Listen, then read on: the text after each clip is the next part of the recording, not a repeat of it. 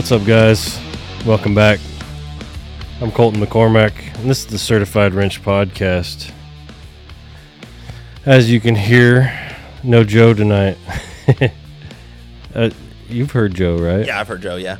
So I brought. I'm just kidding. I was actually surprised by today's guest. Uh, when did you text me? Uh, I think on Tuesday. Tuesday. Yeah, just Tuesday. Hey, I'm coming to town. Let's do an episode. I will make room for you, buddy. Uh, so, anyways, we are joined today, dude. I don't. Stursa. Okay, I do it every fucking time. I'm sure you heard it in the episodes. Got Alex Stursa No, I get it all the time. with me. I always want to call you like Sursta and Right? oh, fuck. I get Stur- Strusa, Struza, all kinds of shit. So, design, build, maintain. Yep. Destroy, build, and maintain. yep. I always want to call it that. mechanics, whatever Yeah. you want to go with. Well, so growing up, I don't know what kind of music you listen to, but there was a, a band called Chiodos. I'm sure you know who they are, maybe. yeah, I've heard of uh. The lead singer started another band called Destroy, Rebuild Until God Shows, and it stood for drugs. Oh, fuck yeah. That's the name of the band. yeah. And every time I think of that, I think of your or your Oh, logo. I think Yeah, of yeah. that. It's like destroy, build, maintain. No, that's not right. anyway, uh, so yeah, we're doing an episode late Friday night. Got another one tomorrow, and uh, yeah, man. So introduce yourself a little bit. Uh, my is Alex Stursa, and we have DBM Equipment Repair. We're based out of Fernley, Nevada, but we service Nevada, Idaho, a little bit of Utah, some parts of Arizona, and we do go into California occasionally when we can uh, get past the DOT and the inspection stations. Yes. Uh, so a lot of people, I'm sure, are going to be pumped on this episode because I've been requested multiple times to have you on this podcast. Oh, right on. And I am lucky enough to have the a gun in my garage right now. Right? In Texas. Starstruck. um, anyway, uh, so kind of some background, I guess. How did you get into this, or young life? I guess best way to put it. Yeah, honestly, my dad's a old school cat guy. He worked at the cat dealership uh, along with you know all of his buddies that I grew up with, hanging out, same thing in a shop, everybody talking shit to each other, just having a good time. And my parents are pretty transient as far as that goes, so we moved around a lot. We've been to California, Nevada, uh, North Dakota, back and forth. My dad's worked in Bolivia and all kinds of shit. So, but I always kind of knew I wanted to do. For some reason, when I was little, I was like, Dude, I'm gonna have a bunch of semis, you have a bunch of fucking cow haulers and low boys and stuff. And then I grew up, and I was like, ah, I like beer, and I'm gonna get too fat driving truck. Women. Women, yeah, I have the attention span of a gnat, so I was like, truck driver's probably not the best for me. so uh, I uh, I was in high school. My mom wanted me to go to college a little bit. My dad was like, hey, you know, if you don't want to go to college, I'm not gonna help you pay for it because you're not going to use it. And uh, he was working on a mine called Hycroft at the time. And he's like, hey, I can get you a job out there, but it's going to be on the leach pad. You're going to be running pipe, and uh, you're going to be the only guy that speaks English out there. Good luck. I was like, fucking let's do it. So a couple weeks go on. I start running equipment out there. I start working on the leach pad stuff. One thing leads to another. Um, I end up going to another mine. And when they didn't have nighttime maintenance, so I was on production side and running dozer and blade loader a little bit. Uh, and at nighttime, when we need fuel or lube or something to break down, I'd run down, grab a service truck, start working on it. And it was one of those things I was always just kind of just figured out on my own and Clicked. It clicked. Yeah, exactly. It clicked. I, I also consider myself to be a really good operator, but it was one of those things like something about wrenching. I just was like, yeah, I want to do that. and It seems fun. And the few first places I, I tried to go to, they didn't really want me to wrench because my dad was in charge of the maintenance programs there. So they didn't want there to be favoritism or anything. Little did they know, my dad probably way harder on me than everybody else. but uh, it, it, it worked out for the, the right reasons. And then at that same mine, finally, I, I got them talked into letting me wrench. And so they uh, they even let me be on my dad's crew. So that was pretty cool.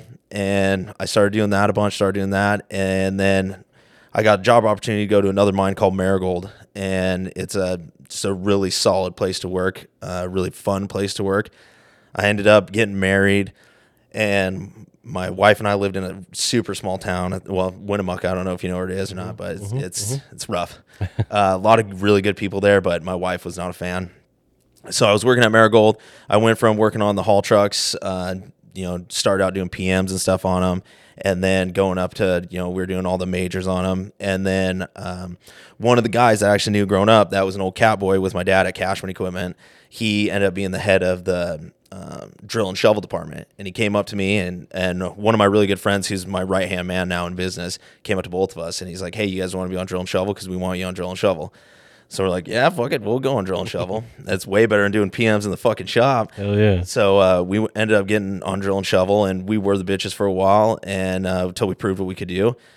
So we went on to do that, and then uh, actually, the main reason I got out of mining the first time is my wife. She was like, either we leave Winnemucca or I leave Winnemucca, and I was like, well, I'm somewhat of a fan of yours, so I guess we're leaving Winnemucca. And I tried to get a job at the cat dealer, and I, I was that's what I always wanted to do. I wanted to work at the local cat dealer. My dad, all of his friends that I consider like basically mentors slash idols to me, all worked at that same cat dealer. Like that cat dealer was the shit. There wasn't anybody that was better than those guys at that cat dealership. So I, I roll in there, I get an interview, and uh, they offer me like 13 bucks an hour. And I was like, I can't do that. Like I'm making like fucking ten dollars more an hour than that. Like I could take a cut to get some training stuff. And they're like, no, that's all we got. I, I I won't call him out, but the the dudes we still deal with the dude a little bit. And uh, he's like he's like, nah. He's like, there's a line of people for this job. I was like, fuck it, call him then, dude. So like three months goes by. I'm in the transition. I I ended up taking a job at the international dealer just to uh, just get the feet in the door. And uh, this guy calls me back and he's like, "Hey, I have a job opportunity for you." And I told him I was like, "Well, if it's not remotely close to the salary we talked about, I'm not interested. Don't waste our time." Yeah. He's like, "No, no, no." He's like, "I got with my boss and we'll fucking we'll we'll figure something out for you." We'll give you nine dollars more. Yeah. so I show up to this interview and the dude offers me thirteen seventy five. Are you? Dude, this Yeah, so I just walked out, bro. oh my god, Yeah. the same shit happened to me. I, it was a cat dealer, but it was go, an yeah. ag dealer, ag dealer back home, Right. and they offered me like a dollar less an hour of what I was making, even though I told him what I was making. Right. He's like, "Oh yeah, we can beat that." You know, and it was like a dollar less. I'm like, "How's that beating it?" And they're like, "Okay, well, we'll negotiate. We'll come back to you." 25 cents more than what I was making. I'm like, dude, I'm, why do I need to leave? Right. yeah. So at that point, I was like, ah, I don't know what to do. I was like, I'm, I'm going to take that job at the international dealer. And I had applied like three months earlier for a random listing on like Craigslist for a heavy equipment mechanic that uh, it, it had no information on it. It just said that you get a service truck, it's going to be resident in the Reno area, and you'd be your own boss. And I applied for it. And I never heard anything back. Well, it was, it was like, I think I had three days left at my current job. And uh, I get this call, and it was from like a recruiter, and he's like, "Oh, I'm looking for you know so and so, Mr. Sturz." So I was like, "Yeah, who's this?" We start going back and forth, and he was still really fishy about it. He wouldn't tell me who the company was or anything, but they wanted to fly me out to uh, Placentia, California. And I was like, "Well, it's wintertime, or it's getting to be wintertime," so I was like, "Fucking might as well go." Yeah. And uh, ends up being for Bejac, and uh, I flew down there. I met the owner of Bejac. His name was Ron, and just incredible people. Super nice guy. Best interview I've ever had. And actually, I base all my interviews that I do with people now off that interview I had with him. It was it was one of those moments in life where you're like, this person that I'm talking to across the table genuinely cares about what I have to say. We might have to talk about that later on in the Yeah. in this episode because I kind of want to. We haven't really talked about that type of shit, so Right. I kind of want to hear your input on it. Yeah, it was, it was definitely one of those points in my life that I was like, I, I need to remember this. Yeah, that's cool, man. So anyway, so I, I ended up getting the job at Bejac. They offered me a great uh, a great pay. Um, they I didn't have my CDL at the time because at mines you don't need a CDL. It's all private property. All the service trucks are just fucking roached anyway, so it's not it's not like you can mess anything up. And uh, so they said, well, we'll get you CDL, but you're going to start in a Dodge 5500 first. And uh, it be- beautiful truck is. Uh, I think I started with Bejac in 2015, and the truck was like 20 late 2014 build. It was brand new, had an IMT body on it. I I mean, it was per, it, for your first service truck. You literally couldn't ask for anything better. And uh, they they were great to me. And then they ended up getting me my CDL. Ended up giving me a Pete. I had a Pete with uh, just an old auto crane body on it. It was just, I thought it was the coolest. Fu- the day I moved into this thing, I was like, "Fucking look at this!" Yes. Like big dick swinging, and uh, and then I ended up getting one more Pete after that. That finally had an IMT body on it. It was an older truck, but it was it was a solid truck. The biggest thing with them is uh, California. I don't know exactly what it was. Something with like Obamacare, and my insurance ended up going it, like I would have to out of pocket like two grand a month. Yeah. And I was like, fuck, that's at the time, I was like, that's like a two weeks worth of pay right there. I can't just pay that. And um, the owner, and I can't, I can't remember what the second guy's name in command was, but uh, he, he- they were both really nice. And they're like, don't worry about it. We'll figure it out. Well, I was a resident in Reno, but I was based out of Sacramento location. The um, Ron Barlett's son ran the Sacramento branch, and he was a very nice guy. And uh, he, uh, funny story, actually, a little side note. I uh, my second day there, he was sitting. I was working on an excavator, and he came up and was sitting next to his pickup, and I and we are changing. It was we're putting a second member shear on, and I cracked a hydraulic line, didn't bleed off the tank, and he was in a suit and well, didn't have a jacket on, but had like a tie and nice slacks on, and it fucking coated him. And I was like, "You just want me to pack up my shit now, or I'll I don't leave, know." yeah. yes, I got fuck, fucked up, dude. And uh, he was super cool about. It. His name was Kevin, and uh, I always had a great relationship with him. Super nice guy. Um, ended up my boss that I had there was he started out fine, but he's one of those guys that just told you anything and everything you wanted to hear, whether it was a lie or not. And so once the insurance thing came into it, there was a bunch of other stuff that I had been asking for the whole time, and it was one of those nice things where you got forgotten about. So it wasn't a big deal because you could pretty much do whatever you wanted whenever you wanted, but at the same time, anything you asked for got swept under the rug. And uh, so finally, I, I had the opportunity. Um, another one of the old cat guys that my dad worked with, and I worked with him at when I worked at Coeur. He was our resident for Cashman. Well, he ended up going out on his own. His name's Toby Deputy. He has TD Equipment Repair, and he's just a fucking solid guy, like salt of the earth guy. One of the best people I've ever met. And You're dropping a, dropping a lot of names over here, buddy. yeah, they're all good people though. Yeah, I know. we don't drop dealership names because we might talk some shit. That's right. Yeah. and uh but uh he, so he hit uh, I hit him up about saying, "Hey, I I need to like I really want to go out on my own, blah blah blah." He's like, "Well, I, I could use the help right now." Um and I couldn't figure out how to get a service truck financed. I tried every single thing I could and it was either we we'll give you a loan on a new truck. Well, a new truck's two hundred thousand dollars. Well, you don't qualify for that. But if you wanted a fifty thousand dollar truck, they wouldn't give you a loan on it because like this thing's twenty years old, so we don't loan on it. So it, it was a really hard. I tried for probably like six months, maybe even close to a year, and uh, finally Toby hit me up and he's like, "Hey." We really, you know, if you want to make this happen, I'll make it happen for you. I'll, I'll go ahead and front the service truck, and then you're gonna pay it off by hour to me. However, it, uh, um, it was fifteen dollars an hour for every hour I worked. I had to pay him uh, for the service truck. He carried all the insurance, registration. Uh, I put all the maintenance and fuel and everything into it. So uh, it started. I I put my two weeks in, and uh, it, the only shitty part was I lived in Fernley. The work was outside of Winnemucca. My wife was pregnant, and then gave birth to my first son. So then I, of course, hop in the service truck and take off and don't see him again for, I mean, I would come home on weekends and stuff, but it was, you know, 80, 90 hours a week making this service truck happen. And it kind of spiraled from there. That's crazy, man. And how many trucks do you have now? Uh, well, we just sold one, so we're down to nine. Oh, oh, that's sad. Yeah, I in theory, I don't know. I'm going broke buying this shop, but I, I I have another one from Buyer that's supposed to be on the way, but we'll see how it goes. So you still have your tandem, right? No, I sold my tandem. That's the one you sold. That's when I sold. Well, yeah, I sold that one last year. I literally, I don't know if you saw it, QT equipment, the gray one that they finally Mm-hmm. Yep. finished, the tandem. I literally took screenshots of it, sent it to my boss, and said, "This is my next Here truck. we go." Here, let's do it." but, uh, dude, that's so. In now your second shop. No, this we we were leasing a shop. Oh, so okay. I, I I leased another shop inside Winnemucca, but uh, now that this shop's done, I'm actually letting that shop go, and we're gonna consolidate. Cool. Yeah. So this one is a purchase shop. Um, I, without getting too into detail with time and stuff, uh, I, I purchased a shop. My dad and I purchased a shop two years ago. Um, it's a 48 by 140. Oh wow. And then two years before that, we purchased the land that we're going to put it on. cool. Uh, well, little did we know, there's no water there. The state of Nevada won't give us a water permit. So we have this shop that we paid for sitting on the ground, and it's currently still sitting on the ground. So my old man, he, he's a chatterbox, kind of like me, and he does old people shit and just fucking goes around and talks to people. Well, he he goes. There's a couple of the shops next to the property that we're that we bought that have water, but they started in the early 2000s.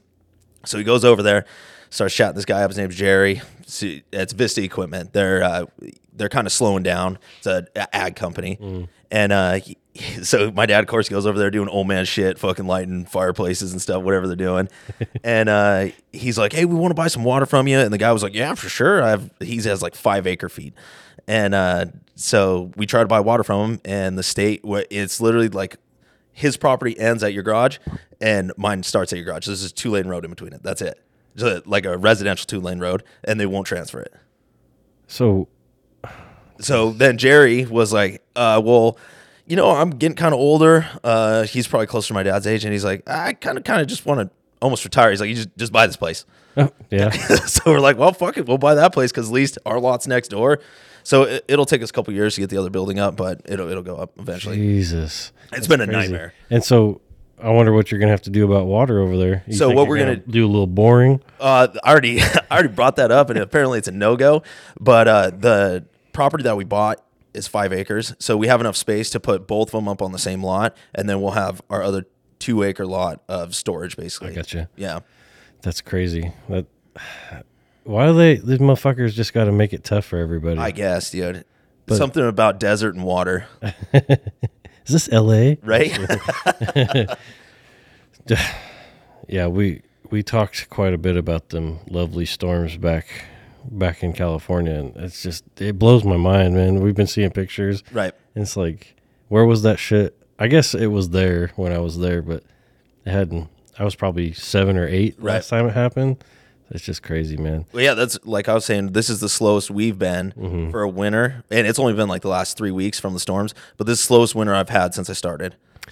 So, I guess let, us kind of talk about your business. Um, what exactly do y'all do? You know, So we offer, you know, obviously on-site troubleshooting. Yeah. Um, I do have one of my dad's friends. Uh, he was a mentor to me growing up. Another cat guy. Uh, he started out in like the CRC at Cashman, uh, rebuilding components and stuff. then he went to field truck. My dad and him did field stuff forever. They're, they're yin and yang. Like if it's kind of annoying now because like if I go to the shop and uh, Bill's missing, it's because he's having lunch with my dad in town at the Wigwam. like they just do old guy shit together. It- it's great for them because they're best friends. But uh, so he does component rebuild for us. He also still does field service stuff, but he does all of our component rebuild. So we're doing.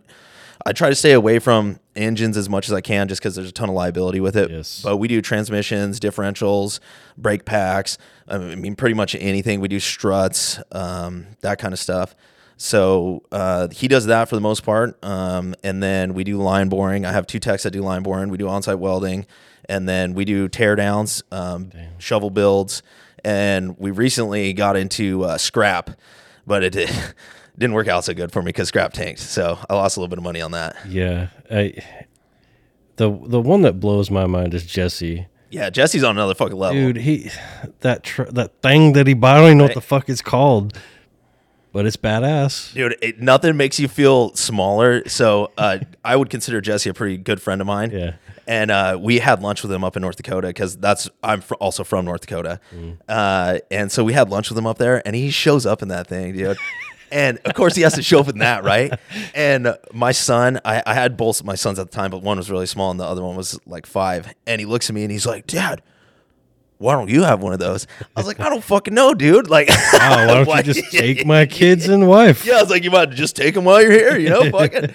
so yeah, Jesse's on another level. It, it- it's really fun. I, I mean, I like to think of it as competition between the two of us, even though there really isn't any Yeah. because he's just on another level. But it is really fun to like see somebody else that's doing what you're doing and just excelling at it. Well, shit, I've I've I haven't known you personally, but you know we've stayed in contact over the past few years, and I think when I first started like following, because that's where it was at, right? Everybody was on Instagram. That's what it is. yeah, exactly. That's how we kind of quote unquote met, and I think you had two or three trucks back Right. then, Yeah, exactly. and it's just it's crazy watching everybody just you know. Well, yeah, it pisses thing. me off because anytime I buy one truck, Jesse buys fucking three. So it's like But you got the baddest of the fucking bad. Uh, he's got some good ones, but I, I do know. I do try to you know that is one thing I've been trying to do is like make sure that all my new trucks I'm trying to make a match, which he does too, but he's buying a larger quantity, so he's getting some you know like uh, Jesse bought that Kenworth with that 7025 on it, and I bought the sister truck too, but it was a Pete. Both came from the same places, Yeah. And uh, you know I had I had mine color match and shit like that, but I'm also in a spot where I have more time to do it. Is the thing, and uh, you know when you when you do do that, when you buy a service truck, any deadline that you're given is a lie. It's going to take at least three times whatever Yeah. it's going to do, and he's he's trying to put guys in trucks that day. That's crazy. Yeah, he's he had some guys out here in West Right. Texas, and I'm just like, what the? f- Why? Where, did you come, from? Well, he was down in Nevada too. Yes. so it was cool. yeah, he he was actually doing a job at a property that I was working at for the same customer, and he ended up showing up to my fucking kid's third birthday with his wife and his kids.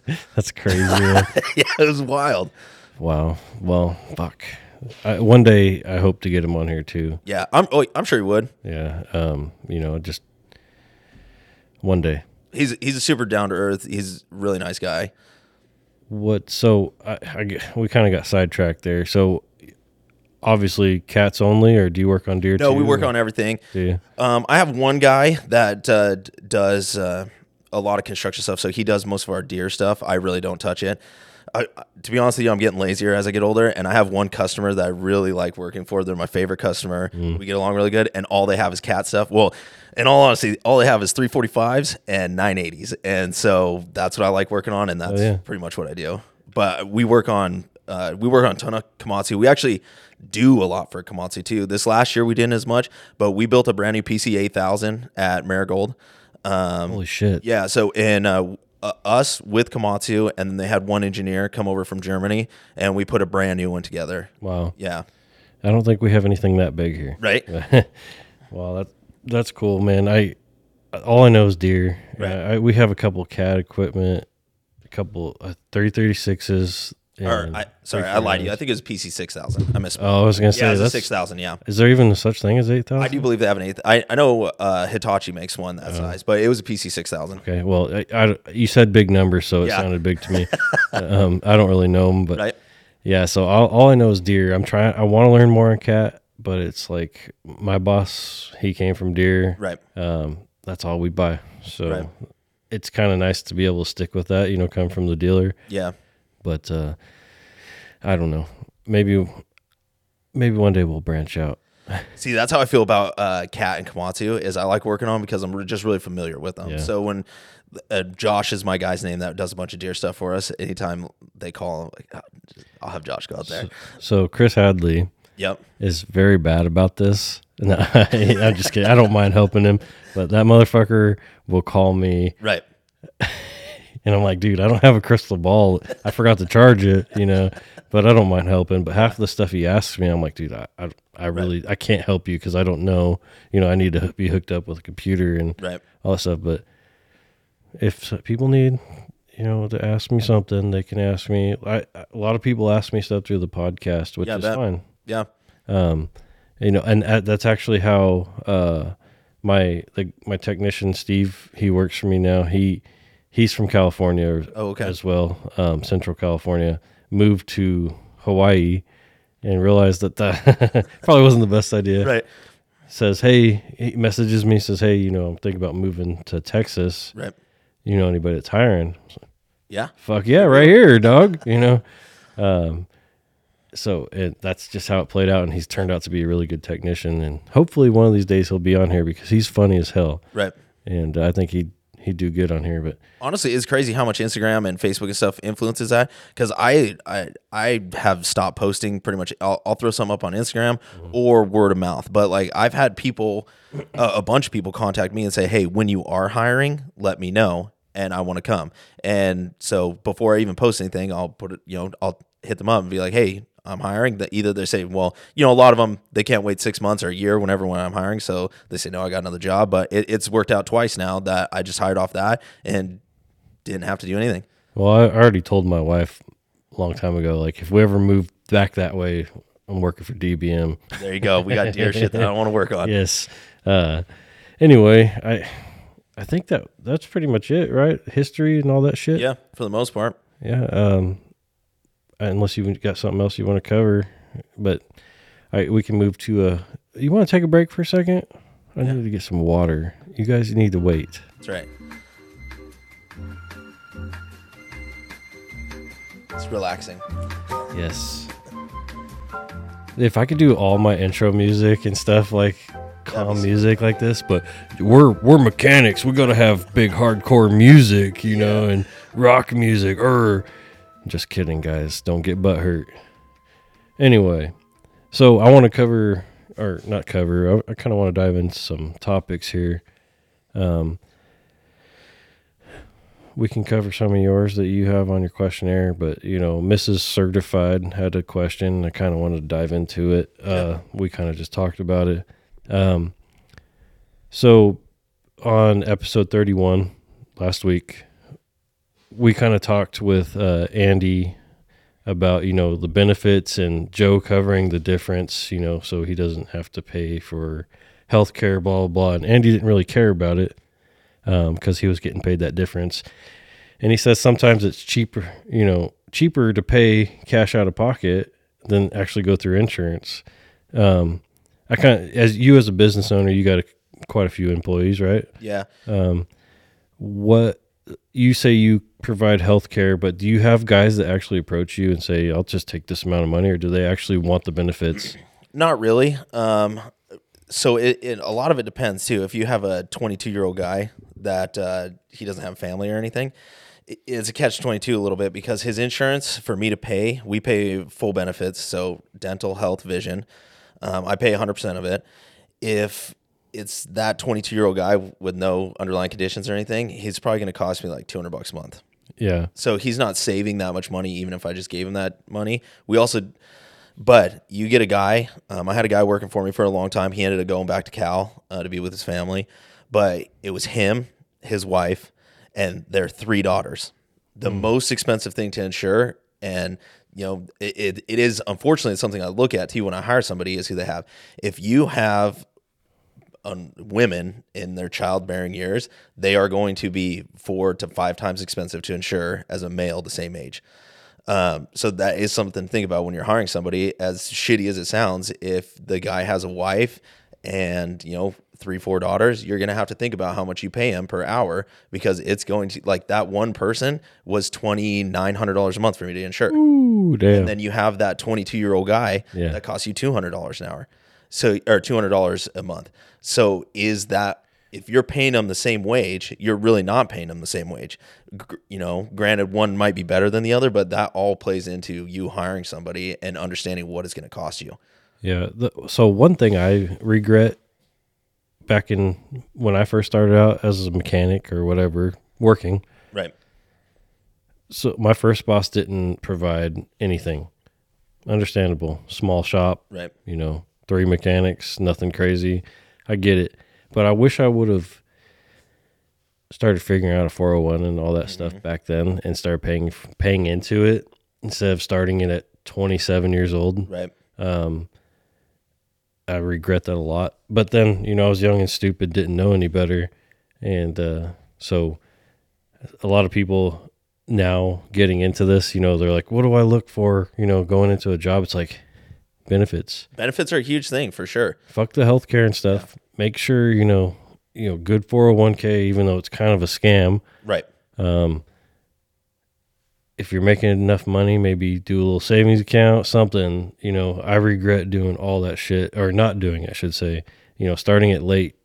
Luckily, I've had you know, past few jobs I've had good employers that you know match pretty Right. decent. So I've I've been able to save up quite a bit. But anyway, what were yeah you we'll say? when we do a 401k we'll match um, i don't know what we'll match yet we'll, we'll probably try to match like 2 or 3% and then um, i have a few guys right now that have i don't know like an edwards jones or whatever you know so i take a portion of their check whether it's 20% or 10% and then i set it i send it to another account you know well i don't do it quickbooks does it but then they're they are starting their savings but until I offer it, you know, all my guys aren't going to do it because same thing. I got a bunch of young guys working for me too that are just like, oh, you know, I'm not worried about it, but it is something to be worried about, especially because I was the same way when I was younger, and now, I mean, it's not like I'm old, but I'm I'm also don't want to work for forever either. So Well, I was just telling you about my old man. You right, know, he's exactly, and that's what's scaring me. It's like, man, I wish I would have just done this sooner. right, You know, even though I'm I'm on the right track now, it's just like, well, I could have retired, you know, a little earlier right, or whatever. It's just something to really think about. You know, I could care less about healthcare. Luckily, my wife has good, Right. you know, healthcare and dental and everything, and I don't have to go through my work because it's too, it's super expensive. But uh, you know, I get paid weekly at my job now, um, and I pay four percent into my four hundred one. Company matches four percent, and it might not seem like much weekly, but it builds. but it fucking builds quick. Yep. And uh, so, yeah, I mean, that's one thing I try to pound pound into people. Giggity, uh, you know, really look into that stuff. That and you know, people work for dealerships or whatever. I always say, ask them about their training. Mm-hmm. That's one big thing for me. You know, I love training, um, even though I was bored with it. Right. um, you can learn a lot. You know, especially if you're first starting out. That's one of the best things I ever did was the training that Bejac gave me. Mm-hmm. I, I learned more doing that stuff than I have doing anything else. yeah, it's I don't know. I I miss it Right. because I I miss the dealership life because of the training. You know, you get these new machines coming out and I don't know shit about them. Right. Like, oh, they changed this. Like the new Deere excavators. Yeah. Oh, oh, I, I've seen them. I haven't worked on them, and they look like a pain in the ass. Right. And that's a hard thing for independents too. It's a little bit better for if you're somebody purchasing equipment from the dealership because they do, I mean, they'll help you to an extent. But when you're a straight up independent, um, like I got told uh, we had a really big job scheduled, a line boring job. And uh, we are helping another local line bore guy out that uh, just is on, he, he's like a, a Jesse version of just line boring. Okay. Like he, he's on another level. We were helping him out with a job, and uh, before the job even started, he had to call us and tell us. Um, we actually were told by the dealership that we're doing the work for that we're not to have you out there because uh, they're not going to help you make money. So, and it, it's a company that I've bought service trucks from, and I've used them to help me on teardowns and builds. And now they will not use me anymore because they said they will not be helping me make money. So there's a lot of that that goes into that where new shit comes out, and the less you know, the better it is for them. So, please explain that to me because I guess I'm not understanding what they're like. Why are they not helping you make money? Because Like, we're too, they don't like how big we've gotten oh, in their area. That's- it's, a, it's a dealership, um, and you know, like I said, I bought service trucks from them. Uh, they've used me in the past, and I've used them a bunch in the past. And uh, yeah, we got a call at 7:30 at night, two days before the job was supposed to start, and said, "No, you guys aren't gonna be out there." that's insane to me. Yeah. but I mean, it, it, that's the pity Right. thing. And it's one of those things. I mean, I guess it's a comp- backhanded compliment, if you will, because Yeah. it means that we're making an impact. But at the same time, I had three guys scheduled to go out there, so it, Yeah. you know you got to figure out what you're gonna do with them. Yeah, exactly. That's that's wild, man. Yeah, That's uh, you know, we. I'm sure you've heard the episode with my buddy Spencer. He's a line bore guy, Oh, welder. yep. Just went out on his own, and um, he kind of ran into some shit when he left the dealer after me. I won't get into it, but it was just some pretty shady shit. yep, Um, enough about that, I guess. Uh, you know, you, you want to talk about building a crew. How you started one man show, right? You- yeah. One man show. So how over the years, I mean, building your company, how did you know when to make, take the next step? Let's get the second guy on. Let's get this third guy on. Now you're, The second guy was probably the hardest because it's the scariest one. of course, yeah. Yeah. Um, and it got to the point where it's a little bit of a funny story. I had a buddy at the time. We're still really good friends. He he works for my dad now. Um, but uh, we were kind of bullshitting, and he was tired of being at school, and he kind of he wanted to learn to wrench and weld and stuff. And uh, so I was like, well, I'm working underground at the moment, and we could use an extra hand. So I was like, why don't you uh, come out work for me? So we ended up doing that. His parents actually helped us finance our second service truck. Uh, and then um, we ended up selling that one to Jesse later on. He he still has it, but uh, that that was the biggest one. And then once that happened, the third one, it got to the point where we're like, well, fuck, neither one of us can keep up for this one. So then that's when I brought um, my right hand man, Don. He's worked for me. We we've known each other for probably like ten years now, and he's he's he's that guy that we play good cop, bad cop. I get to be good cop. Don gets to be bad cop. But that is part of building a crew. Yeah. Is he gets to be the one that people are pissed off at. And that's fine because they don't have to take necessarily orders from him every day. Not that they take orders from me either, but it gives us an out to say, hey, he, he says, no, this is what you're going to do today. If you don't like it, you know, you, you don't need to work here, or they, they can ask him for the day off. And it takes a lot of pressure off me. But it's one of those things where people need someone to be pissed off at, and then they need somebody who, you know, can help them out. And unfortunately for Don, I think he likes it a little bit, but he is the bad guy. Yeah. So, how many employees do you have? Nine right now. Nine. Well, we have eight, and then I'm nine. Okay. So, where was I going with this? Uh, uh, when when when things get slow, though, you're a smaller company. How keeping them busy? Like you constantly have work. You you don't have to worry about it, or what? Yeah, we constantly have work. Um, like the winter in the northern Nevada right now is just really crazy. It's like the worst one we've had in like four or five years, probably. Um, so construction is at a halt. There's not really any construction going on, but mining is a oh, 24 hour operation, so it doesn't really shut down. And then it worked out good for us because we are moving shops. So a bunch of my Reno guys, I just had, you know, we moved all of our shop stuff. We set up our new shop. We did all that. So just just keep them busy. And a lot of them, you, summertime, you know, they're doing 80, 90 hours a week. So if they do 30, 40 hours one week or two weeks, none of them really seem Yeah, yeah, I could see that. I remember those days, but um sorry, Joe's texting me. fucking Joe. Fucking Joe's ruining it. Um I, I I'm trying to like I don't want to say the wrong thing or make you have to say the wrong thing. So I'm trying to be careful with my questions like as far as like technicians and and stuff like that. Um do you have to stay on top of any of your guys or are you pretty comfortable with letting them go and roll? it depends and it also depends um you know i know like so i'll use don as an example because he won't care he doesn't like doing electrical he's an old school mechanic he's probably one of the best mechanics i've ever been around and he can figure out any problem but he does not enjoy electrical so if i know that i have an electrical job coming out I will just not send him to that. I'll Yeah. send another guy that I have a couple guys. One of the best and worst cases I had was Forrest. Um, he went out on his own, and we knew it from the start. That was our deal from the start.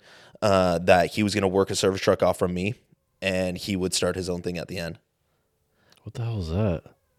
Dogs, Oh, great, great podcast. great podcast, yeah. Fucking dogs howling in the background. uh, but yeah, that that that kid. Well, I shouldn't say kid guy. He he's a really good friend of mine and just an absolute stud of a mechanic.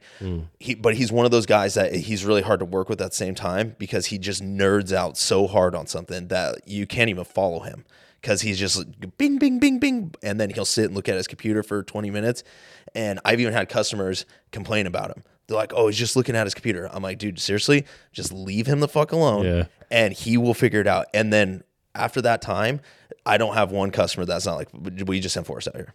Like we had Cat come out here, we had them, you know, all the dealers been out here. Please just send Forrest out here. and I'm like, yeah, dude, Forrest, but you know, Forrest got some stuff going on, but he'll be out there. So that was a really hard person to lose because he was a very important part of our team. Hmm. But it was known from day one that he was leaving. So it, it was really cool because all the, we, we threw a party for him, and everybody in our group was so excited that he did what he wanted to do and got his service truck and he came down and did mining for a while and found out that it's just as shitty as every other mechanic and job. so, but that it, it's really hard. It, now that I'm getting a little bit older, it's not as bad. But when I first started out, getting guys that are older than you or your same age to listen to you is a really hard thing without being a dickhead. yeah, I, I, I can agree with that. Luckily, I don't have to deal with that. Right. Um, I, I, I yeah, I, I'm trying to figure out like so. I, I kind of staying on top of somebody that that that kind of came out wrong. It's like, are you had have you had to hire? I shouldn't say that either. Jesus Christ, what am I trying to get at? Like having to help You know, maybe they don't know everything. Having to Oh, constantly help technician. Do you have to deal with that? I do. Um, and there's a difference in it too because I do have my top guys that make top money, and I I don't have to follow them around. However, every now and again, it is nice when they Thank you. Following around. Yeah. That's what I was trying to get at. I don't have to follow them around. However, when they do get stumped, it is really fun to go out there and fix it because it just reminds them why the fuck I'm sitting here Yes. and not. They're like, oh, look, making friends on Facebook and stupid shit comments like that. But it is nice. But there are some guys that I have hired in the past. Um, that I've had had to follow around and I got rid of, and some of them that they were just learning, and now they're you know now they're doing more uh, complicated things and understanding that I'm I don't need to tell you to go out and fix this thing and then tell you what to do next. And then, oh, this also has a hydraulic leak. So take a look at that. Yes. I, I have one guy that works for me that he started, he he's literally one of my favorite guys. And he became like a really good friend to me. He started out not knowing a thing. Like literally has n- like couldn't hang a picture in his fucking house. And he eh, but his work ethic is unlike anything I've ever seen. And he he's one of our favorite guys and he's to the point now where he's going around and he's doing all of our PMs in town. And he's you know doing simple things like he will say hey we got a leak over here at this customer and he'll go out there and he fixes the leak and he's like oh yeah also it wasn't doing this or wasn't doing that and we'll tell him you know this is what you need to look at and um, or he'll say hey it also has this leak so he calls the customer and says hey you know it, we're leaking over here it's already down we got the oil out of it do you want me to fix that? And the customers notice his work ethic and all of them are aware that he isn't necessarily you know he's not top hand. And and he will be the first to tell you that he's not top hand but he gets his shit done. Good. but when we first started it was a lot of following and a lot of fuck ups. Every now and again, he still has a real good fuck up, but he had a lot of them in the beginning. But it was expected and it was on our stuff. And it was, you know, the nice part about him though is he does things the way I want him to do things because he's never been anywhere else. Yes, exactly. That's cool. Uh, you know, it's funny. We, I'm kind of going to go off off topic here. Uh, I took a video yesterday. I'm sure did, I put it on my story on. Oh, I didn't see it. No. So I had uh, I went out to the owner's property. It's about two hours from here. Had to look at an excavator and a water truck, and uh, I finished those. And the guy up there is like, "Hey, uh, loader's making brake noise." I'm like, "Okay, whatever." So I go and drive it, and this fucker's like, "Brrrr." I'm like, "Holy shit!" So I checked the codes, and no shit, like four hours prior, um, it had thrown front axle over temp codes. And so I'm like, fuck it, I'll, I'll pull the plugs, check the oil. And as soon as I started cracking the dipstick on top, it's pressure. And like, oh, here we go. This is going to be a good one. So I told him, I was like, I've had one like this explode in my face and it got in my eyes and shit. And so he's like, okay. So I said, stand back. And so I, I'm like, you know what? I'm going to video this. So I hold my phone back and I start pulling the front plug out and just fucking boom out quick little video, whatever. Anyway, point of this is I put it on TikTok Right. and it blew up. It's like my most viewed video oh, in shit. like four hours. It blew up, and I just kind of, as a joke, said, "Hey, it's got ten thousand hours. It's got axle over temp codes. What do you think's wrong?" Right. The answers. The shitstorm Oh my! Fu- I should have never done it, but it's Right. fun to see these stupid asses. Right. Like, obviously, you know, there's a lot of oil. Everybody's like, "Well, did you check the, the vent?" I'm like, "The vent right now is not our problem. obviously, it's we're vented. yeah, we're pushing oil past somewhere because it's completely full." But anyway, it's just the answers. You know, it just Right. it made me laugh. So going off of that, that was funny. Anyway, um, so going back now, talking about you know people um, you're hiring and stuff. How how hard is it to oh shit find people, and how hard is it to keep people? So right now, the crew we have, we've kept for a long time, and I have a crew of just really good guys. There's some that annoy me more than others, depending on the day, um, and there's some that do things that I don't like more than others, depending on the day. But they all have their days, and they all have their place at DBM. The thing I learned, I took a job. I've done it twice now. I took a job out of state, on a contract on a contract with guys, and The problem with it is, eh, and I've talked to Jesse a little bit about it, and I'm sure he's dealing with it more so than I am. But so you take a contract, and they say, yeah, we want two guys. So you bring them two guys, and, and these are guys that you found that you know are going to do good. Well, then these guys do good. So then they say, well, we want two more guys. Well, the pool's getting smaller and smaller. So you get them two more guys. Well, they don't like those guys, so they have you fucking fire those guys. Well, now they want two more guys. Well, now they need four guys because they got rid of your two guys, so now they're down four guys. So it just becomes this evolving door. And I, I it would be a good question for Jesse because I don't know how he's necessarily addressing it at the moment. But for me, I had to take a step back and say, you know what, this isn't um, what I want to do. It's not what I want to put my effort into because it's exhausting. It's stressful.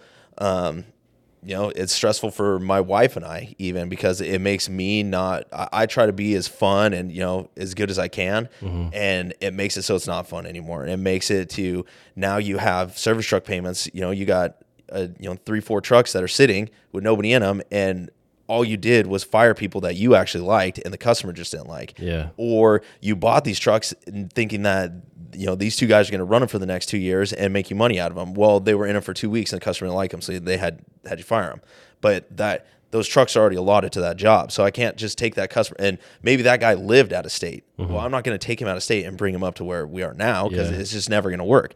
So it, there's a lot that goes into it. So for me, I have pretty much tried to hold out. We we recently hired a kid that he, he's really green, but he, he knows what he's doing. Not knows what he's doing, but he works really hard and he works well with the guys. So he's been in the truck as a rider with all my guys, and that's worked out really well. And I've kind of just said, no, we're not going to grow at the rate that we've grown over the last three years. Like I will be surprised if I add another truck next year.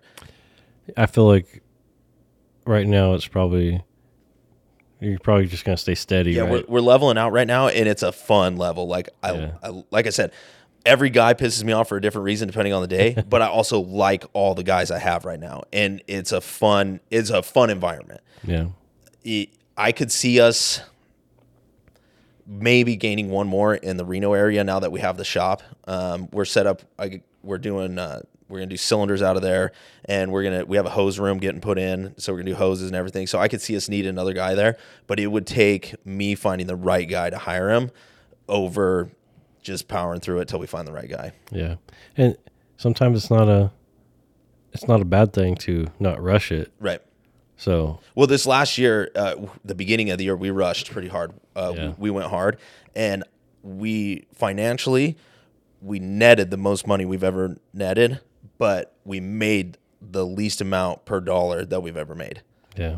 Just from fuck ups and buying stuff and wasting money on stuff, and so I got to take a step back because this last year wasn't a good year. I mean, it, may look like a good year on paper, but overall, it wasn't a good year. Yeah, you spent a lot and Yeah. I can see that. We have a I would just work for a small company Right. and trying to find somebody has been a pain in the ass Mm-hmm. just because you know everybody wants 40 something dollars an hour Yep. and they don't have the most experience or so we don't work saturdays Right. i mean i've i've worked a lot of hours at this company before but there's times where i bank a 40 hour week Yeah. and it's i'm fine with it Right. um, a lot of guys aren't fine with that. They want to work 50, 60, 70 hours a week. And they have a big issue with that. And I'm like, man, why? And that is part of me trying to keep my crew happy. I know what guys like to work a bunch and which guys don't. Mm-hmm. The biggest thing was that same out of town job, that last one that I took. Like I said, I've taken two out of town jobs, like big ones, and I lost money on both of them. Mm-hmm. So I just, it, obviously, there's probably money to be made. I'm just not good at doing it Yeah. it- and it's I, I sent so I lost the guys down there.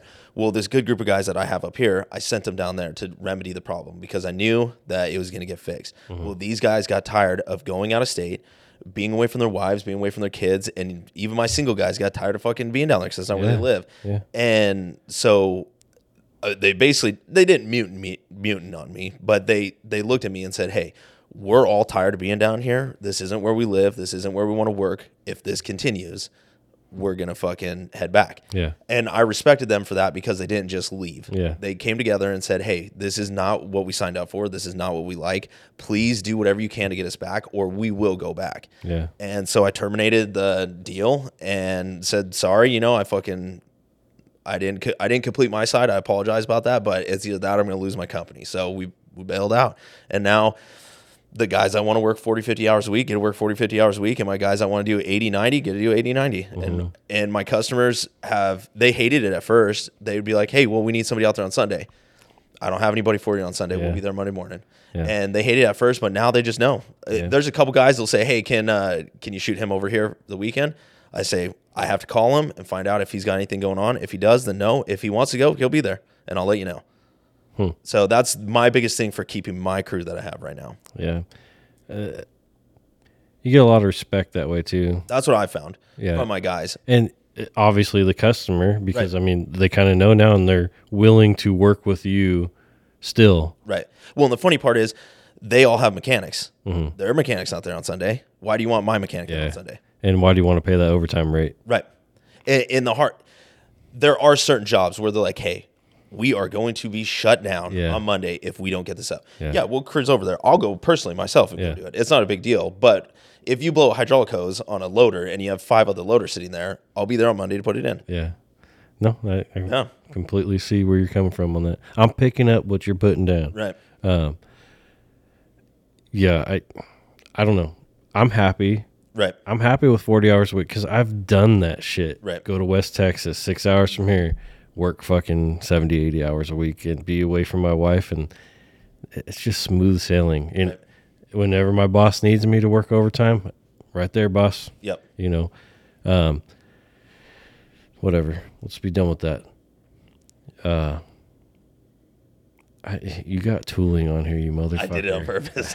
Now, I'm, we could talk tooling, dude. no, no, I'll just give you a hard time. No, I'm fine with it because you own your own company. You know, we ha- you have a a broad spectrum of tooling, whether it be fucking wrenches, line boring Right. equipment, welders, specialty tools.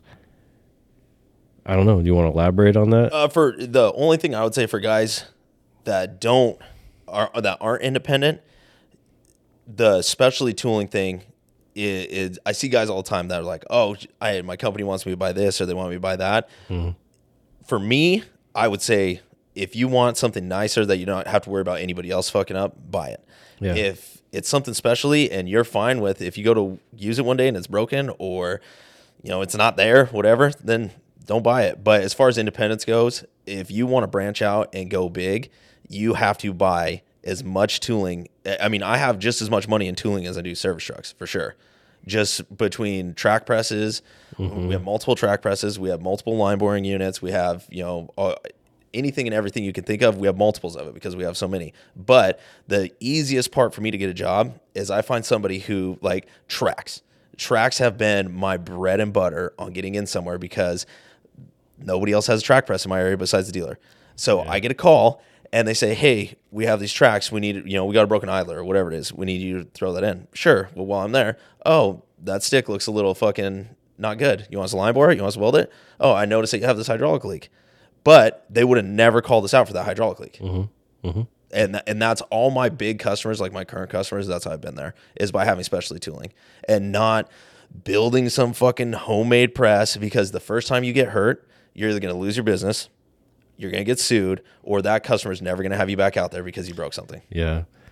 No, that, that's badass. I mean, and as far as trucks, I mean, that's tooling. It's- yeah. Obviously. Specific brand of truck or Uh, well, Because I get this question a lot. I talked about it on the last episode. Like, I get asked so much, like, what's your preferred brand of bed? It's like the one that works, Right. You know, So for me, the main reason why I well, two parts of this. The main reason why I like Peterbilt's with IMTs is because that's what my dad had growing up, and I used to ride around in that thing, and I was like, "Fuck, dude, one day I'm gonna have one of these." and so that kind of always stuck with me. As far as the Peterbilt versus Freightliner versus Kenworth, you know, all that. I just like Peterbilt's. Yeah. The cabs are fucking tiny. I'm a big dude, and you just deal with it. Yep. Um, beds, I've been around a lot of beds. The main reason why I pick IMT is they have the highest resale value. And the second reason is we have a dealer that's very close, that's very good. That that's the main reason why mm-hmm. I use mm-hmm. IMT. Because if I have anything wrong on it, I call Lodi and the girls down there are fucking awesome. And you have it because of my location, you don't even have to pay for overnight, you just get it the next day because it's Sacramento to Reno. So as long as it's not a big storm, you just get it the next day. So it that's the biggest reason for me is just dealer location. And then especially like all the older, I don't know how the other manufacturers are is because I haven't had multiples of older ma- of different manufacturers. I've had an auto crane, I've had a maintainer, I had a Sil or uh, yeah, Siler, I think is what before Summit had it. Yeah. I had one of those. I've had uh, I, I haven't had any of the new T Max um, bodies, uh, but uh, from Stellar. But I had an older one that the Nap that was Knapheide built, and it was overall good. It broke apart a little bit, but the nice thing about our stuff is besides our brand brand new ones, all of our older vintage stuff all takes the same parts. So I have like one or two of everything for a truck body on my shelf, hmm. and if any of my guys break anything, we just have it. Like I have cylinder kits, I have extra cylinders, I have you know switches, drawers, everything. And then if anybody breaks anything, they all use the same one. So that's the main reason why I just keep buying them because I already have a bunch of them. Hmm. Yeah, that, I don't blame you there. I I love IMTs. Yeah. I've always had good luck with them, but the maintainer I had was hell for stout. I didn't have any problems with it. I just ended up selling the truck it was on. It was on older international that I had, and you know it was just time to get replaced. But the thing was fucking stout. yeah, I'm I'm diehard maintainer now. Yeah. And that's all my boss runs, and I love my truck. Yeah.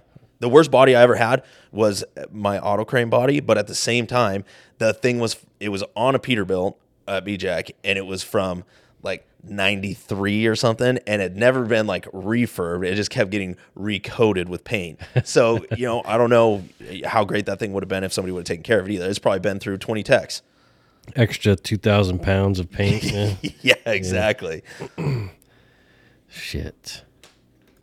So uh, Joe had some questions, and we tried this phone call when he all this shit. It wasn't working out, so I'm just gonna go ahead and re-ask the questions, and uh, you can tell your stories again. Sorry. sounds good Do you remember what his question? I'm just kidding. what do you want again Uh, well, he he wanted to know like if you had any hiring stories or right. yeah hiring firing Yeah, there you go. Hiring. employees I'm, I'm terrible at this.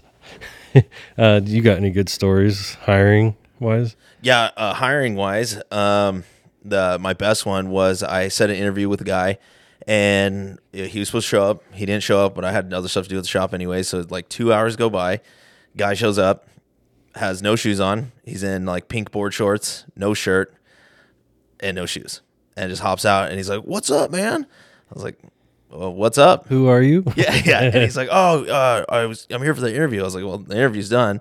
It's like it's two hours ago, and he's like, "Oh yeah, I lost my boat." I was like, "Did you find it? Like this is it's Wednesday, man. Like, what are you doing?" And uh, so I pretty much you know told him, you know not interested, but it was a funny story. It's definitely an experience for sure. Yeah. Uh, the worst like employee one was I had a guy that um, he uh, was not going to make it to shift, and he just so he called me saying that he wasn't going to make it. That his transmission was bad in his blazer or something. I was like, okay, well, the guy that he's supposed to be going out to shift with was going to pick him up, and he's like, no, I can't do that. I'm going to be in Vegas. Or I'm outside of Vegas. I was like, that's weird because you're supposed to be on shift in two hours, which I tried to give him the benefit of the doubt. It's like six hours away. Um, try to give him the benefit of the doubt and say, you know, maybe he's trying to fix it, whatever. I'll, I'll let it ride. So he misses that night. The next day, I call him, make sure he's going to be there, and uh, he he's back in town. And I asked him, I well, sorry to back up a little bit. I t- he he gets back to town, or he can't get back to town, and so I, I asked him, you know, well, is your transmission bad? He said, no, I don't have money for gas. I said, well, don't worry about it. You can use your company card, put gas in your rig, so you can get to fucking work. So we get this done. So he says, okay. So he gets there, and then you know, I I was like, is your blazer fixed? And he's like, yeah, yeah, no, it's it's fixed. It's good. The transmission's good. So apparently, he put transmission in that time.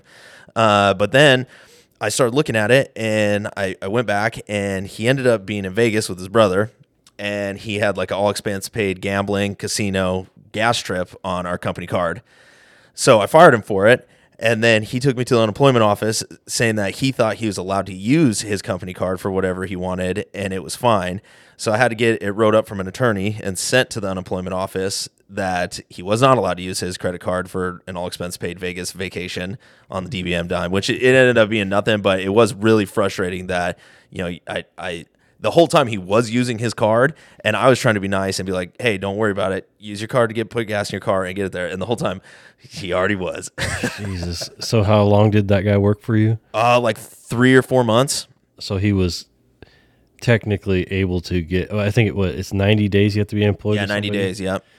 And I, so what? Whatever happened with that? Did you get your money back? Or No, I never got my money back. Um, I took, I don't even think I took it out of his last check. Uh, we pay every two weeks, and he was on a seven on, seven off rotation, so he had just gotten paid, and he didn't. I just once I found out he did that one night shift, I didn't pay him for it, and just told him to pack his shit. Yeah, it was kind of just Yeah, wash just cut your my, yeah, cut my losses. It's not worth fighting him. Little did I know I was going to end up fighting it at the fucking unemployment office. yes, that's crazy, man. That's the nerve of some fucking people. Yeah, exactly.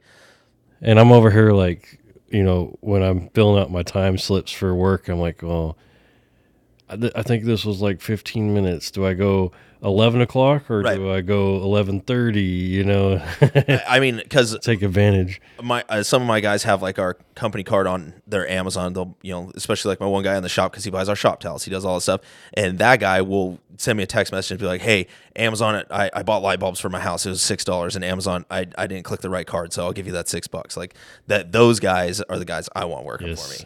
definitely. Um, he has a great one here. I, I didn't even think about this.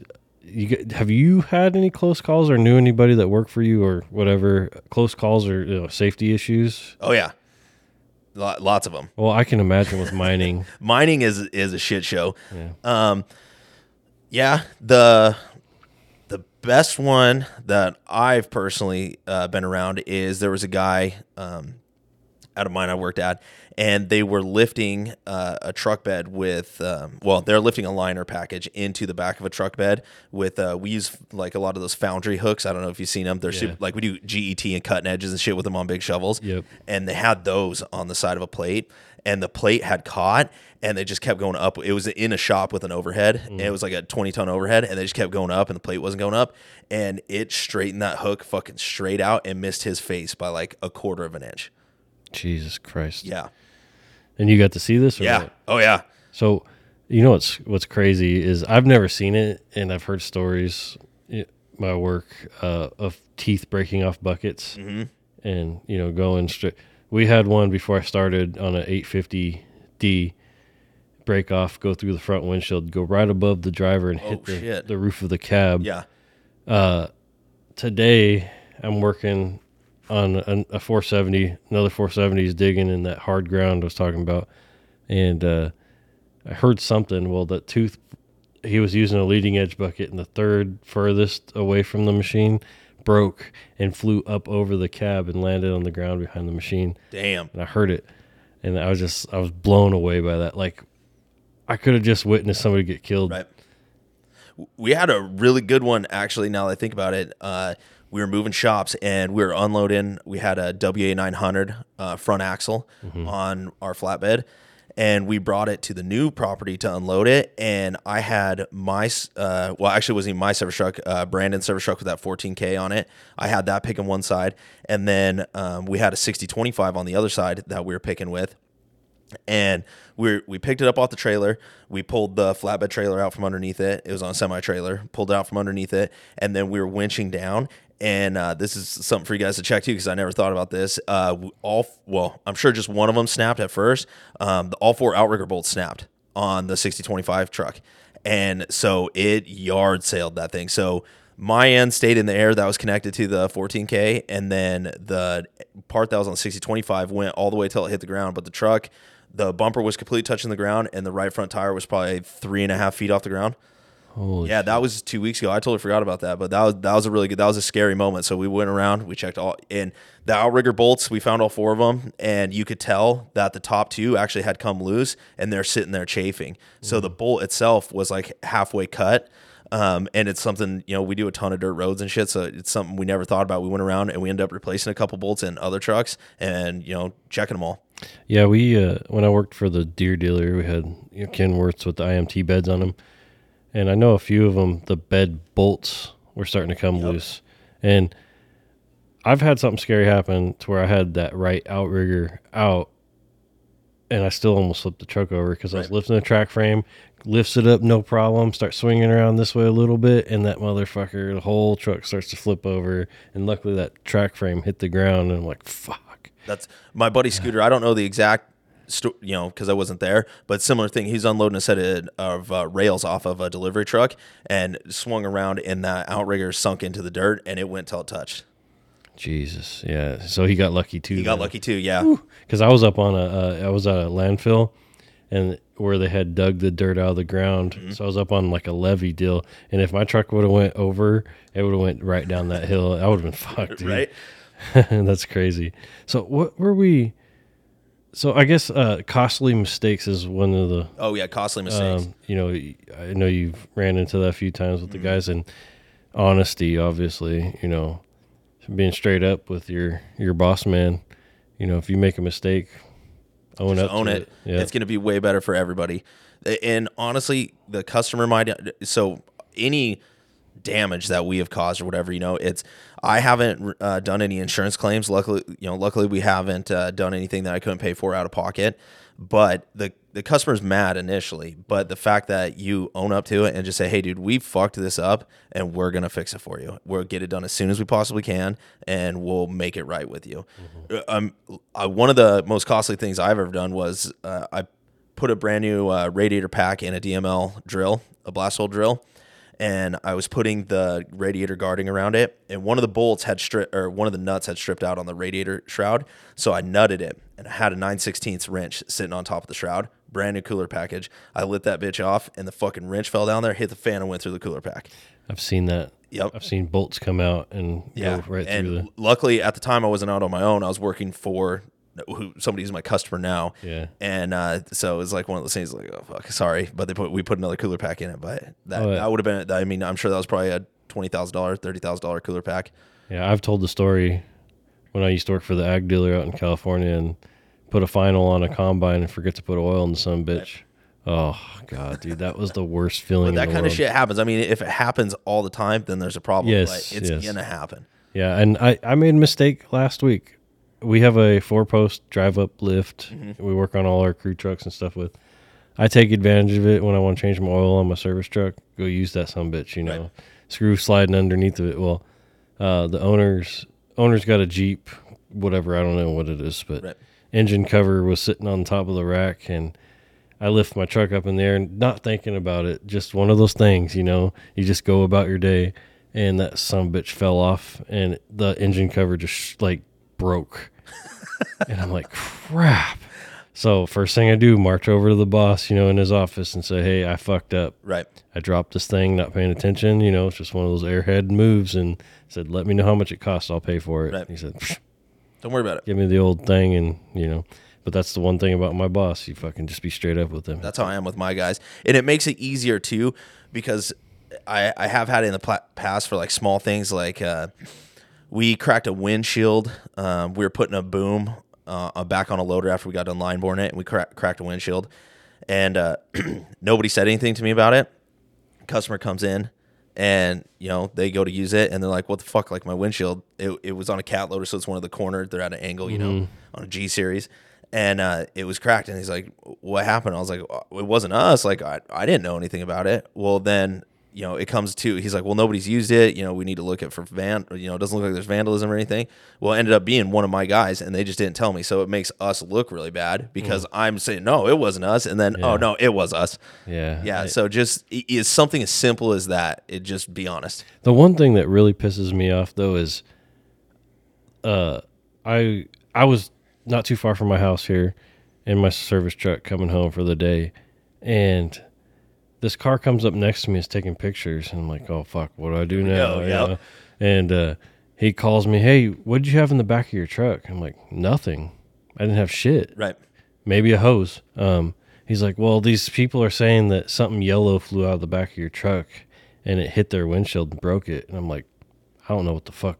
I have Yeah. no. Still to this day, it bugs the shit out of me. And it, that was like a year ago. Right.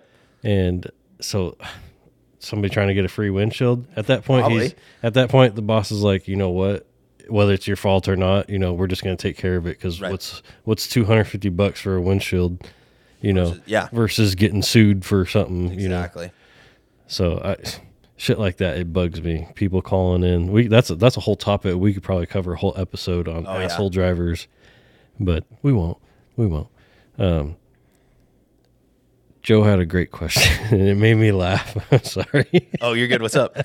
so he had a great question, and he said he are the people in the mines as big of assholes as they are in the construction or you know trucking industry as far as customers. No, mines are worse. uh, the hardest part about a mine is a lot of the people, like uh, we do a lot of construct, we do 50 50. So, construction, you do deal with assholes face to face. The mining aspect is the people you deal with are still assholes just like they are in construction and it's still face to face. But a lot of the decisions that get made aren't at that location. So, you you could come in one day and you're supposed to have three four guys there and they have a new bean counter and you're not there anymore and it's just one of those things like uh, you're like well i have two months scheduled to be here because we have a maintenance contract and they're like well it's null and void now and they set them up that way. So you can't like uh, you have to to work on like any of the large mines you have to sign away your your right to lien. So you can't lean against any other property. Um, Wow. even for them even for them having non-payment you still can't lien um, if you sign a maintenance contract there's sections of it that if you can't supply the maintenance you have to you know help with downtime do anything else like that. I mean it's never came to fruition but they have the option. But if they cancel it for any time it doesn't matter. And it's either you sign it or you don't work here. Wow, that's crazy. and the hard part about mines is a lot of the techs, and not all of them, because there are some really good techs and some techs that I consider friends that work at mines. The problem with mines is it, it, it does breed somewhat of like an asshole laziness because they work a seven on, seven off. Everybody in the area is paying the same and they need bodies. Mm-hmm. So if you show up and you can tie your shoes, you have a fucking mechanic job. If you can show your breath in cold air. Exactly. So, and those guys are the guys that will look for you doing anything wrong and turn you in to make themselves look better. Yes. So we get that a lot. That that is a conversation that I've had with my guys. Um, for one, just in between us, like if especially since we work days and nights, if you come in on rotation and we were troubleshooting something and this guy thought it was this, but you found out it was this, you don't go and tell the customer, oh no, so and so was wrong. This is what was wrong with it. You say, yeah, we found this and we found this, and you know we got it fixed for you. And same thing. There's a lot of independence in Nevada. In Nevada, in all honesty, is kind of like a little independent haven. There's so, and I'm sure Texas is the same way. There's so many of them. But when you're on site with an independent, if you fuck me over, then I'm gonna want to fuck you over. But if we can get the guys to stop doing that and just say, hey, the next morning, say, hey, man, I know this is what you troubleshot, this is what I troubleshot, and this is what I found, and now it's running. I just want to let you know. If you come in and you're like, hey, you fucking idiot, like this is what I found. if you're friends with them, that probably flies. But then it just creates so much animosity, and that that's a really big problem with independents in our area is throwing each other under the bus. yeah, I was going to ask you about that competition wise. Is I mean, it was a weird situation now that now it's been brought up. Uh, like three weeks ago, four weeks ago, right before Christmas, I got this phone call, um, and they it was a guy that I, kn- I've known, f- not personally, but he was an old cat guy like my dad that went out on his own recently, and he said, "Hey, I want to get a, a a dinner together with all the local independents that I that I can drum up," and I was like, I'm interested, like to see where this goes. And the conversation that we ended up getting into, I mean, we were there for four hours and we all brought our spouses and everything and had a really good time. Uh, it was definitely, it was a cool experience because you're putting faces to people that, you know, oh, so and so's mechanic service was out here and fucked it up. Well, now that you're sitting face to face with them, he's just another dude that either you know maybe troubleshot wrong or the customer's lying to you or he you know they said oh this guy came in and looked at it. Well really he came and did an oil change on it and now it's got a you know now the fucking bucket's falling off of it like because that's how some customers are. I mean we've been to places where they're like well ever since you looked at it like we put get on that thing. We didn't we didn't do anything to it. So it, it was a cool experience. Um there was a little bit that came out of it that i I wasn't uh, enthused about as far as um, like working together in that aspect. Uh, a lot of guys are kind of interested in doing like a co-op situation right now, and I've been approached about it before by other independents. My take is we're all independent for a reason because we we want to be, and two, not sounding like a dickhead, it works out a lot better for people that don't have like the tooling and the manpower that I do compared to working out for me because it ends up people are using my shit instead of me using my shit and it takes that competi- the competitive edge that I have against other people it takes that out of the the scene I think Yeah. Man, it's crazy. I didn't realize just, you know, I, that was always my dream was to go out on my own right and do my thing. But like the more and more I talk to you folks that do your own thing, it's like I'm kind of glad I'm just doing my steady thing. if I had to go back and do it I I would probably I'm really glad I worked at a dealer. I would never change that I worked at a dealer. I would just find an independent like myself or my, my favorite customer, the one I do all the work for. I would if for some reason something happened or I you know sold out or went bankrupt or something, I would definitely hit them up and that's what I would do. Yeah, and I'm sure you got a good relationship with him where he'd be like, "Hell yeah!" He would literally be it." like, "What truck do you want?" "Yeah, and when do you start? yeah, And that's what I would do. I, I wouldn't go back to being a dealer tech, but I am really glad I was. yeah." That the dealer thing. That's like a last resort thing Mm-hmm. for me. I'll even go back to being a repossessor if I had to. Right? you know? Yeah, I mean, I'll feed my family, but I would definitely try. It, I and that's one thing I try to bring in with my guys is your son's got a you know obviously can't happen every week, but your son has a really important fucking basketball game. Go to it, and you don't get that. When I worked at the dealer, that was an option, and when I worked at the mines, it also wasn't an option. It was this is your shift. This is when you're going to be here. Yeah, it's it's crazy. It's crazy, man. We're uh, getting up there in time. Cool. I got a couple couple more things. You know, I I kind of want to talk about social media real quick. I know you use it well, not as much lately, right? But does has it helped you? it's helped me a ton. The coolest part, I think, is even you brought up Chris earlier, is meeting the amount of people that I've met off of it in person. Like we, we went to Con Expo, Mine Expo, and then like uh, the last time I was, my sister lives in Salt Lake City, so I go up there a little bit. My wife's father lives there. Um, so the last time I was in Salt Lake, I was like, "Hey, you want to fucking grab a burger?" And he's like, "Yeah, dude, meet me in Park City." So we met in Park City, and we sat and talked for like three hours. Like he's just a genuine fucking good dude. Yep. And same thing when we went to Mine Expo uh, for some legal reasons. I probably can't get into everything that the bowed boys and myself got into, but uh, the, there it's just fun to interact and to see things. Granted, you get a ton of just assholes, but and that is one reason why I kind of took a step back from social media. One, stress from my shop and making everything run, and two is just like I got tired of dealing with assholes. Stupid people. j- everybody has a negative comment about anything and it's just because they're not doing it. I, like i'm sure you, you with the podcast maybe people don't love the podcast but you're gonna have you're just gonna have people like that and- they're gonna be oh fucking this sucks. That's well you go do it then. Yeah, I'm the only motherfucker out there doing it. right. Uh, I, I've got haters, man. we I'm we actually talked about it in the last episode. You wouldn't know though. I'm just gonna. Uh, yeah, we talked about the haters. The guy accidentally messaged me when he was trying to message somebody else oh awesome and talking shit. Yeah. I'm like, dude, you're fucking, you're stupid. But hey, I guarantee you listen to everything I've put. obviously Yeah, he yeah. does if he knows all the Yeah. What it, so like the calendar thing that I do started out as just like a, a joke uh, joke for one of my um, customers. They're like, "Oh, we need to get some girls on this thing." So I was like, "Yeah." So I, I made him a. It wasn't even like an actual wall calendar. It was like a, a poster calendar, you know, Mm. with the first one, and it kind of just spiraled from there. But I get so much shit in there. Like people t- will email me and stuff like, "You know, these girls aren't actual mechanics, right?" It's like, "Yeah, bitch, I know." I was like, Fucking models. yeah, find me. I mean, don't get me wrong. I am sure there are some attractive female mechanics out there, but they don't live close to me, and they're not modeling on trucks. So these are the ones that we got. How fucking stupid is that They- comment? all the time. Or I, I get people that say like, "Oh, well, you know that that truck would look a lot better without that girl on it." Well, then don't buy the fucking calendar. Like, it's not a big deal. That's like you know you that going back to that comment like those girls aren't real mechanics or whatever. It's like, would you do you want me to get in a Yeah, fucking you want me to get in it? Yeah. we actually uh, made a joke that uh, um, we are gonna do like one month, just like all the dudes just shirtless, just just for haters. It's the rad. exact same thing. Like fuck you guys. Like That's rad because Yeah. I want to make a certified wrench calendar. Right. But I want it to be stupid pictures, like somebody holding a wrench to the rim on the loader, like Right. you know, like Yeah, those exactly, fake yeah. ads that you see. Like I want to do all twelve months of that shit. That'd be funny. It'd be hilarious. But uh, one more. Well, actually, you know, so we're we're still bouncing off social media. I don't really follow the service trucks page anymore, but Right. that's how we met. Right, That's how right. I met Chris Hadley, all them. Uh, you, you got it right here on your fucking questionnaire. Why are mechanics online such whiny bitches?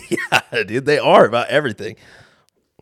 I, Well, it makes me laugh because, uh, and Jesse and I have talked about it a bunch too, because we get him more than me for sure. Jesse is definitely like the the pinnacle of independent guys. But you, one thing that I've done is like Brent, and then a really fun person that I've met is Wade, um, out of California. We go to his Christmas parties and shit, and uh, he's just a fucking fun guy. But when one thing I try to do is going up, people would say, "Hey, what should I do about this?" Somebody like Wade gets on or Brent gets on, and they say, and then the, that same guy will reply back with like, "Whoa, that's not what I like. Why are you asking the fucking question?" Yeah. Yes, I that and just the stupid questions. Stupid questions, And I'm like, really, dude? Like, right? or chick, whatever. Yeah. But no, I I had to get off of all of them. Right. I only follow two, which is one that's local here in Texas Right. that uh, Joe actually runs, and then another one. And the only reason why I follow is because somebody gave me a shout out on it, Right. and I'm like, okay, cool. I'll, I, you know, this seems like a decent one. Which I got really sick of the stupid ass like posts like. Let's just say a front hub grenade because it didn't have oil in it Right.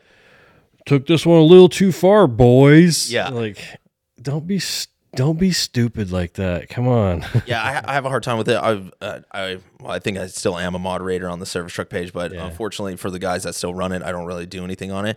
I did, as far as Facebook goes, I kind of tried to step back and just post like my family to my personal page, and then I do like the Instagram setting more because the the posts aren't really there. It's just like I like to see pictures of cool service trucks. I like to see the way guys set their service trucks up, even if they're completely different to mine. It's cool because I get ideas off of it, and you know stuff like that. Like it, it, it's really neat. Um, I don't think like even being in Work Truck Magazine for IMT, I don't think I would have gotten that opportunity without doing some of social media.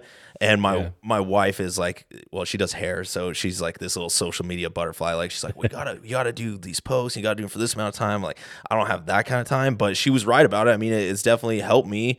I can't uh, say that any of the exposure that I've gotten on there has been bad. I mean, as far as for my company and stuff, uh, besides the random haters, but as far as the exposure that my company's gotten from it, I think it's been pretty good. yeah, I I try to stay pretty steady. I used to be hardcore into the certified Instagram. Right, right, I've kind of just kind of dabbled off of it a little bit. Like I'll still post, you know, hey, this weekend we're having right. you on type shit. Uh, but it, I I just really started getting annoyed by. You know, I love the listener Right. fucking feedback and sending me messages, but when the guys think they're funny because I have a love hate thing for Milwaukee. Right. I love giving people shit because they're diehard Milwaukee fans, Right. like the Dodge owners, Yep. whatever. And like a hundred people will send me the same fucking Milwaukee post. I'm like, okay, Get it. thanks. I get it. I understand that I hate Milwaukee, even Right. though I love Milwaukee. I'm just not going to go out and buy the shit out of it Right. um, stuff like that. So I kind of just stay back off of it, you know, and I'll reply like people, I get messages all the time like, Hey, love the podcast, you know, Hey, thanks for being here. You Yeah. know, welcome to the shit show. Right. Um, but yeah, man, um, you got any questions for me before we wrap this thing up? No, I, I think we've done a ton, dude. It's been fun. Yeah, it's, uh, Texas was supposed to be warmer, but that's fine. it was 88 degrees. What day is it right now? Friday. So Wednesday it was, uh, 88 degrees. This morning it was cold as shit. Yep. And they wonder why we're all sick. yeah, know? no shit. Huh? Well, well, shit, man. Uh, sorry that Joe couldn't be here, you know, and we tried to get him on, but it didn't sound good. So um, you guys probably won't hear that part. I'm going to cut it out. I'll take some outtakes from it and shit. But um, first of all, before we end this thing, uh, where can they find you on social media? Uh, DBM Equipment Repair on all social media platforms. Besides, uh, I do have a TikTok, but my wife hasn't showed me how to really use it yet. I just watch videos on it. so once she shows me how to do that, there might be some stuff on there. Um, and then Instagram, that's where we post a bunch of our stuff. Facebook a little bit. We can't sell the calendars this year on Facebook, so my I've been selling them off PayPal a little bit here and there, and then just giving them out. But uh, Facebook's super weird about it, so I wonder why. uh, somebody kept flagging it for nudity. So I'm sure somebody that hates uh, chicks on service trucks because they're not mechanics. So. Yeah. Jesus Christ.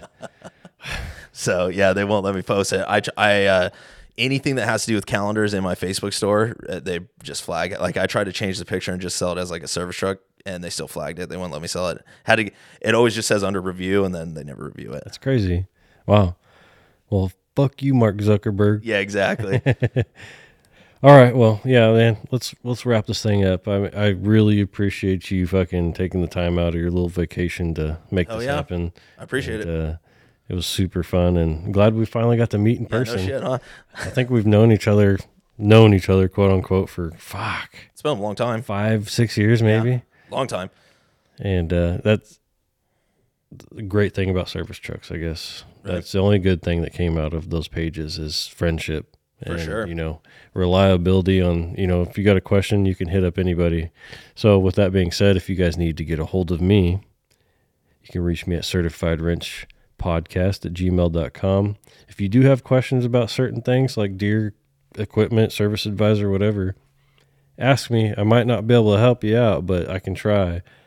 But don't take advantage of it. That's right. Just kidding. Uh, certified wrench underscore podcast uh, is the Instagram. You know, you can find me on, on Facebook. TikTok is fucking blown up. It's insane. Um, if you guys want to be a guest, certified wrench podcast.com. I need to record this shit. Whatever.